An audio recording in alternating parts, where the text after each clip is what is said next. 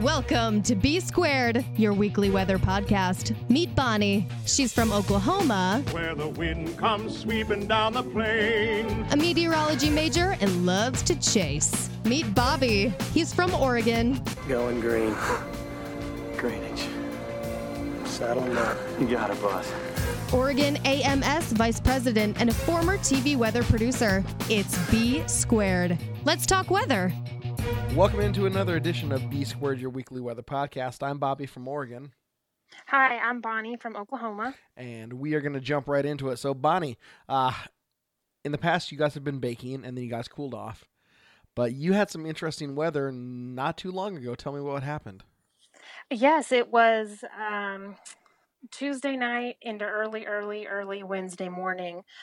Um, just this ridiculous complex of storms came through. They weren't really severe. A few times, parts of them got warned for high winds, and so they were severe for that. But as far as tornadic or anything, no. A few of them produced some pea-sized hail, but they were they were probably the loudest storms I've ever heard. It was it was probably three o'clock in the morning, and I just anytime there's a storm, I wake up. It's like my own internal radar, you know, goes off and I wake up, but I'll fall right back asleep. But these just kept me up all night. They were so loud, so much lightning, so much rain. Around my house, we got about three and a half inches.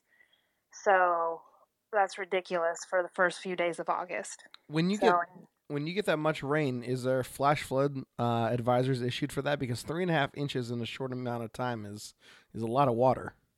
Yes, yeah, we definitely most of central Oklahoma was in a flash flood warning for a good part of the morning into seven, eight a.m. We were we were in a flash flood warning, so it was good. It was good to get that rain, but it just all came in a couple of hours. It was just of these line of storms training over the same areas, and it was nice. I liked it. Well, I, I'm glad that you finally got some storms. Um, we out here in Oregon have been the exact opposite. We've been roasting. Um, Tuesday, or actually, I think Monday was when the National Weather Service here in Portland issued it. But we're under an excessive heat warning, so temperatures are now creeping up into the upper 90s, lower triple digits. Um, right now, you know, it's 90 degrees outside. We're on our way to a high of about 100. So it's it's warm.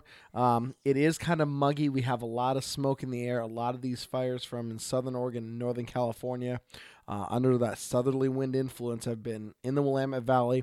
Luckily, here in the Portland area, the air quality is not too bad.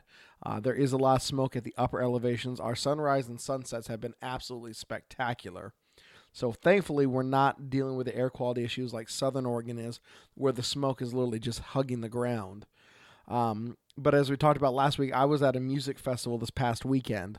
Um, Camped in an open field. Woke up every morning at 6 a.m. freezing cold. The temperature dro- dropped down probably into the upper 40s, if not lower 50s, but still pretty cold. Temperatures were in the 90s most of the day. But one of the funny things that I saw and you don't see it a lot in Oregon. Maybe you do, maybe more in the central part of the United States. But we had this really thin line of cumulus clouds, and it came directly off the coast, came up over the valley, and then started to grow once it you know sat over warming. Uh, you know, continental air basically. You know, air the sun warms the air, and you know it rises, and it just kind of bubbled up these these little clouds. We had some thunderstorms pop over the Cascades. I was kind of worried that it was gonna you know kind of drift into the area where our festival was. Thankfully, it didn't. But man, it was really cool just to kind of see these clouds just kind of you know you wake up and you see it the altocumulus clouds and you kind of like man that's you know that's the precursor for thunderstorms starting so I just kind of watched the satellite all day watched the radar all day and thing like i said it was to the east and the south of us so it didn't affect us but man it was just really cool to kind of see that whole process again from early in the morning go all the way through the day and see these storms form. But uh, you definitely are having the more fun than we are because it is just too hot. Thankfully, we cool down. Um, we talk about model riding and looking at every run, and I know we do that especially in chase season and then during the winter. Bonnie, in the last four days, they've been forecasting showers on Saturday coming up. We've gone from anywhere from five one hundredths of an inch to over and half of an inch per model run. So you know, we look at the 12Z this morning and it said just over a tenth of an inch. The 0Z last night said half an inch. Um, the 12Z from yesterday said three quarters of an inch. So it's been this giant up and down. And you know, a lot of friends are asking me like, "Hey, we got plans on Saturday. What's it going to do?" And I'm and I keep telling them like, we literally have to wait until Thursday or Friday to officially make a call. But it's uh, it's been one of those things where the models aren't handling this incoming system too well. Well, I feel like nailing down rain totals is is just difficult in general, you know, Sure. and even as you get closer. So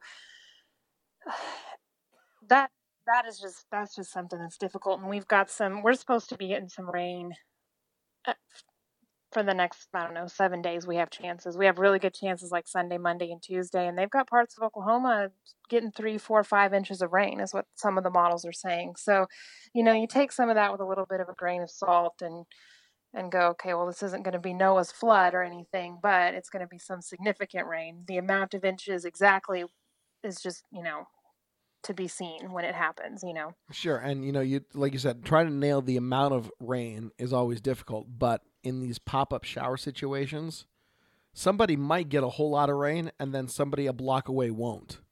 Yeah. You know, we've seen that video from the Waffle House earlier this year, where on one side of the building it's absolutely a downpour, and on the other corner of the building it's bright blue sunshine. I'm pretty sure that was Florida, and I think that's a Florida thing because they constantly have the land and sea breeze, so they get little showers that pop up and go away, pop up and go away, and so Florida sounds fun. You know, they get those and they get the hurricanes. Maybe we should go down there and spend some time. Right, I'd be I'd be okay with Florida. I've, I hear Galveston's beautiful. Uh, I hear Mhm. South Padre Island is incredible, especially during spring break. But I think we're definitely too old for that. But eh, you know, it's it's the sea breeze land effect, right? That's what we're trying to get. Um, speaking of smoke and you know crappy weather, um, Northern California and Southern Oregon are still ablaze with many many different wildfires. Uh, and one of the things that came out after we had taped last week's episode is the storm survey that the National Weather Service Sacramento office did on the Carr fire, which is still burning. Uh, the Carr fire is the fire that had gone through and had burned into parts of Redding. Um, got a lot of media coverage, and this particular report is getting even more media coverage, and we'll get into that here in a minute. But Bonnie, they came out and said that they had a fire whirl, which is not a tornado. It's similar to a tornado, and we had talked about that last week, where you get this massive uprise of hot weather uh, from the fire, hot air, and it you know starts spinning, and it looks like a fire tornado. Uh, obviously, we know it's not an actual tornado. There are no severe thunderstorms with it. There's not a Hmm. supercell that is creating it, but you get the same effect. And this fire whirl was so intense that it basically was able to uproot trees and bend metal around different objects. And the storm survey said that it had the same effect as an EF3 tornado. So, again, you think about that. Okay, you're dealing with a wildfire, you have this fire whirl that is, you know, acting like an EF3 tornado, uprooting stuff, bending metal, sending things, you know, hundreds of feet into the air and then spreading it out. Just an an incredible, you know, act of nature when you really think of it. Yes, and not only is it uprooting all those trees and doing all that damage, but it's burning stuff along the way. I'm telling you, nature, that is nature at its finest right there. Just that's all the elements right there in one, you know, just destruction and fire and air and just I, that's that's incredible. That's incredible that it got an EF3 rating. I can't even can't even wrap my head around that. Exactly, you know, and it's funny. I don't want to pick on people that cover, you know, weather events, and that's not their main their main source of, you know, news coverage. Um, there was an article yesterday by a girl I actually know from Oregon who is covering this fire, and she said, "Oh, well, in addition to the fire, you had an EF3 tornado that came through," and I'm like, Hmm. you know, it's not. And I even tweeted this out and I retweeted on my account saying it's not an actual tornado, but it had the effects of one. Yeah. So again, I, I know I'm nitpicking a little bit, but when you're trying to cover something and trying to be the most accurate about it, and you don't know what you're talking about, it really does kind of you know, it, it makes me cringe when I read that. But yes, absolutely, an EF3 rated you know fire whirl or an event that has that combined power is something to be concerned about. And yes. you know, we we That's like apocalyptic.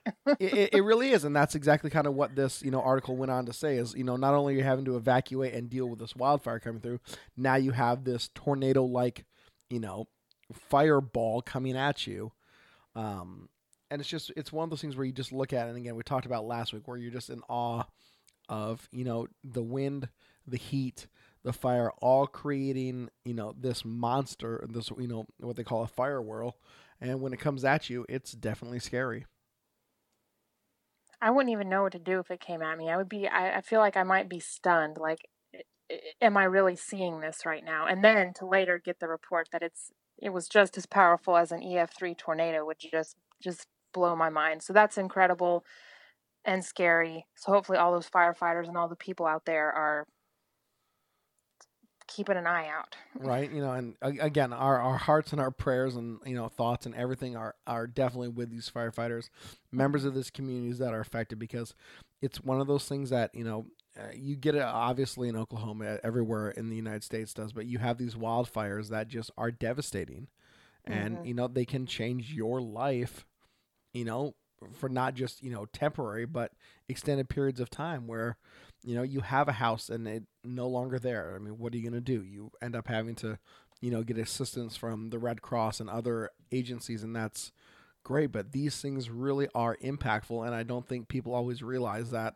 Okay well we see some pictures on the news yeah we feel bad but they don't get it but these events really are life changing yeah they have to start over with everything. They have nothing. They don't have clothes. They don't have any of their any of their belongings you know? Could you imagine if you came home and your house was empty and you had to start over with everything, you know, your socks, everything, and you're just you're like, how how do I start over? You know. Exactly, and it goes in again, you know, and we'll get into this in future episodes. But you know, being prepared for these things, having an mm-hmm. emergency kit, having things that you can, you know, keep in your car or keep at work that you know will just kind of help if something like this were to happen, where you're somewhat prepared. Because even being a little prepared is better than not being prepared at all. Exactly, exactly. And unfortunately, that's still a huge issue here in Oklahoma during tornado season. And it's it's it's just kind of mind blowing, you know.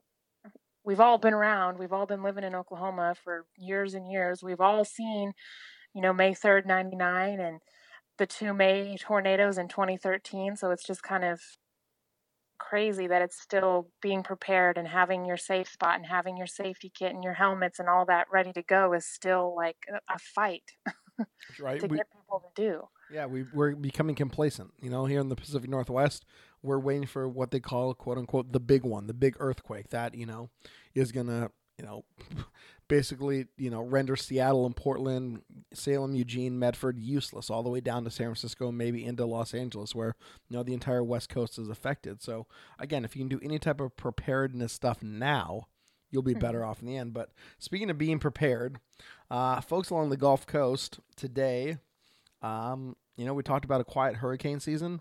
Well, the National Hurricane Center and NOAA reissued their latest forecast and now it's a likelihood of a below normal season, now up to 60%, which is up from 25% in May. So the revised numbers are 9 to 13 storms, 4 to 7 of those will become hurricanes, and 0 to 2 will become mer- major hurricanes. Currently, we've had four storms in the Atlantic.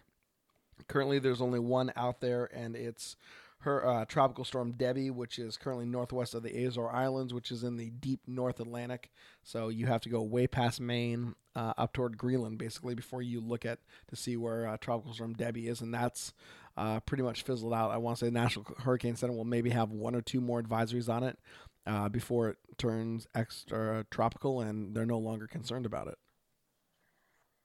It's it's kind of depressing. I mean, you know, not that I want any major hurricanes, but it's like this is a fun season too. And it's, you know, tornado season was dry, hurricane season is dry, the Sahara's dry. And I guess that's, you know, what they're saying is causing this slow hurricane season is just all that dry air and dry dust over the Atlantic, keeping the air above the Atlantic dry. And so it's hard for storms to get formed. And then, you know, if nothing's forming in Africa, anyways, there's nothing to come off the coast and come across the Atlantic to become a hurricane. So, I mean, the dust is exciting and all, but it's kind of, you know, putting a damper on this whole thing.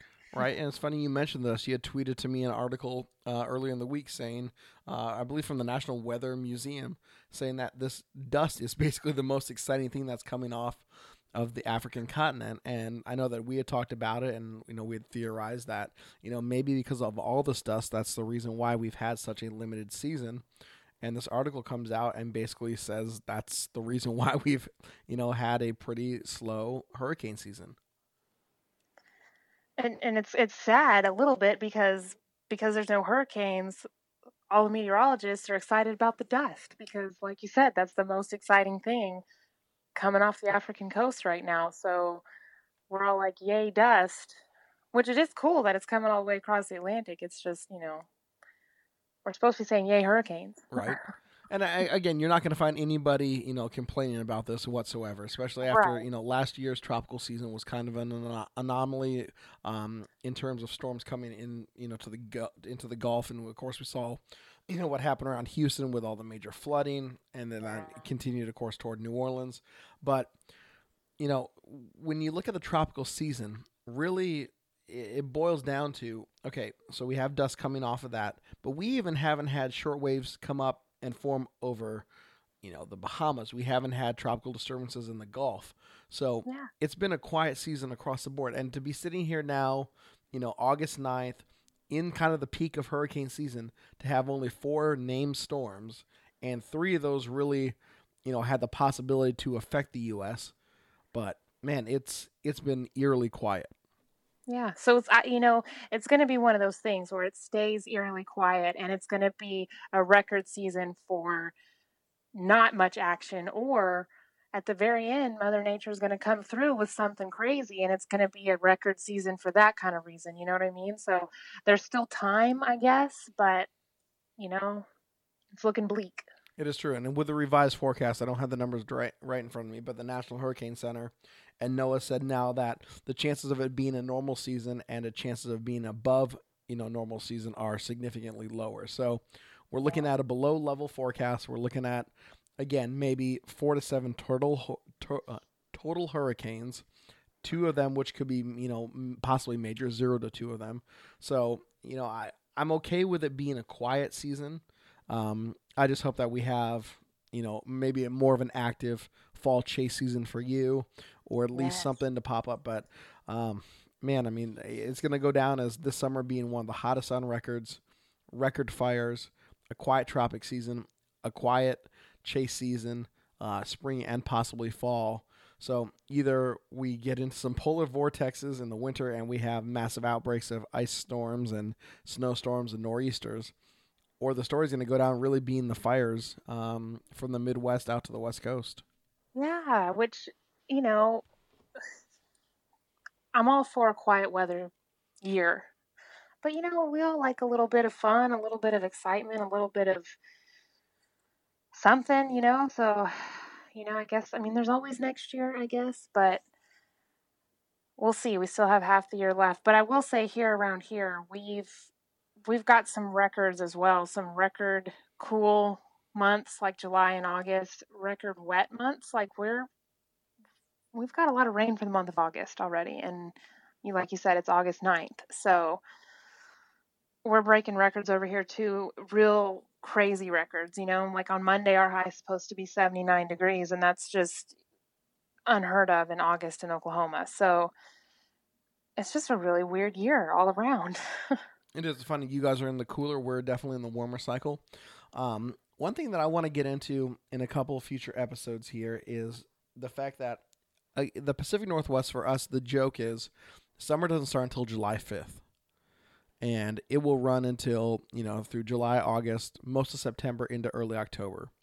And it's really rare for us to see rain within that time spirit in that time period, outside of a, a rare thunderstorm, or we might get a quick little clipper that moves through and dumps maybe a tenth of an inch if we're lucky. The rest of the continent, it's not like that. You guys have pop up storms, you guys have normal storm systems that move through, all this type of weather. And I was looking at a map the other day I saw on the Weather Channel where you look at the amount of precip during the summer. Your rainy season basically is equally spread throughout from, you know, basically January through December. And I want to get into that because that that to me kind of blows my mind. Everybody thinks of oh, summer, bright blue sunshine, warm temperatures, but for two thirds of the country, that's not exactly true. Yeah. So I, I do want to definitely jump into that because I think that's something that's really fascinating to me. Because for me, my summer is three and a half months long, and then I'm in a wet season the rest of the time. So, you know, the rest of the country apparently balances out pretty nicely. So I'll definitely want to get into that. But Bonnie, I appreciate you taking a moment of your time today. Uh, man, stay dry.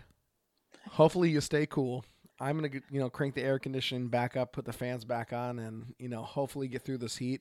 It's gonna be around for a couple more days. We cool off this weekend, and then it's supposed to ramp right back up next weekend. So looking forward to it. Again, Bobby from Oregon, And Bonnie from Oklahoma. and we appreciate you guys listening to B Squared, your weekly weather podcast. We will definitely talk to you next week.